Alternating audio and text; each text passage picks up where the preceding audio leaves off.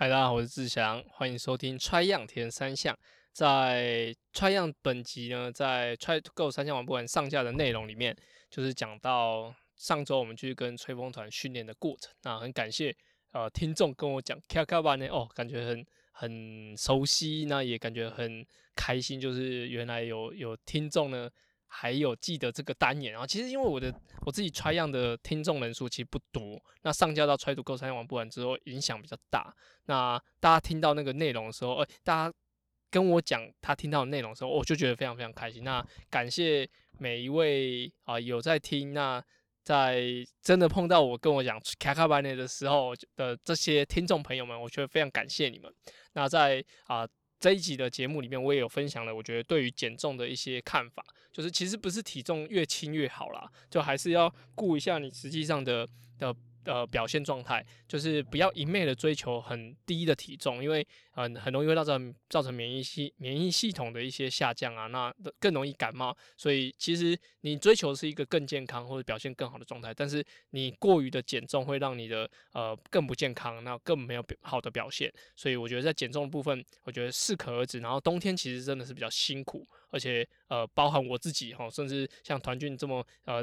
要求。自己的人都其实，在对减重上都有一点点蛮大的挑战，这样子啊，诶，不是有一点点蛮大挑战，是有蛮大的挑战的。我，刚刚口误，OK。那在卡卡班的里面，就是回复便当好吃哟哦，他。在小葛的铁腿那边留言，然后也来川读哥这边留言，留了两个一模一样的。好，但是我我在这边我有分享我的的内容，那就跟他建议说，呃，透要透过他的从他的呃训练补给、比赛当下的情况，还有他的装备，还有当天的气候环境去做一些呃调整。那也许这些中间都可以找出一些会抽筋的蛛丝马迹。那最后。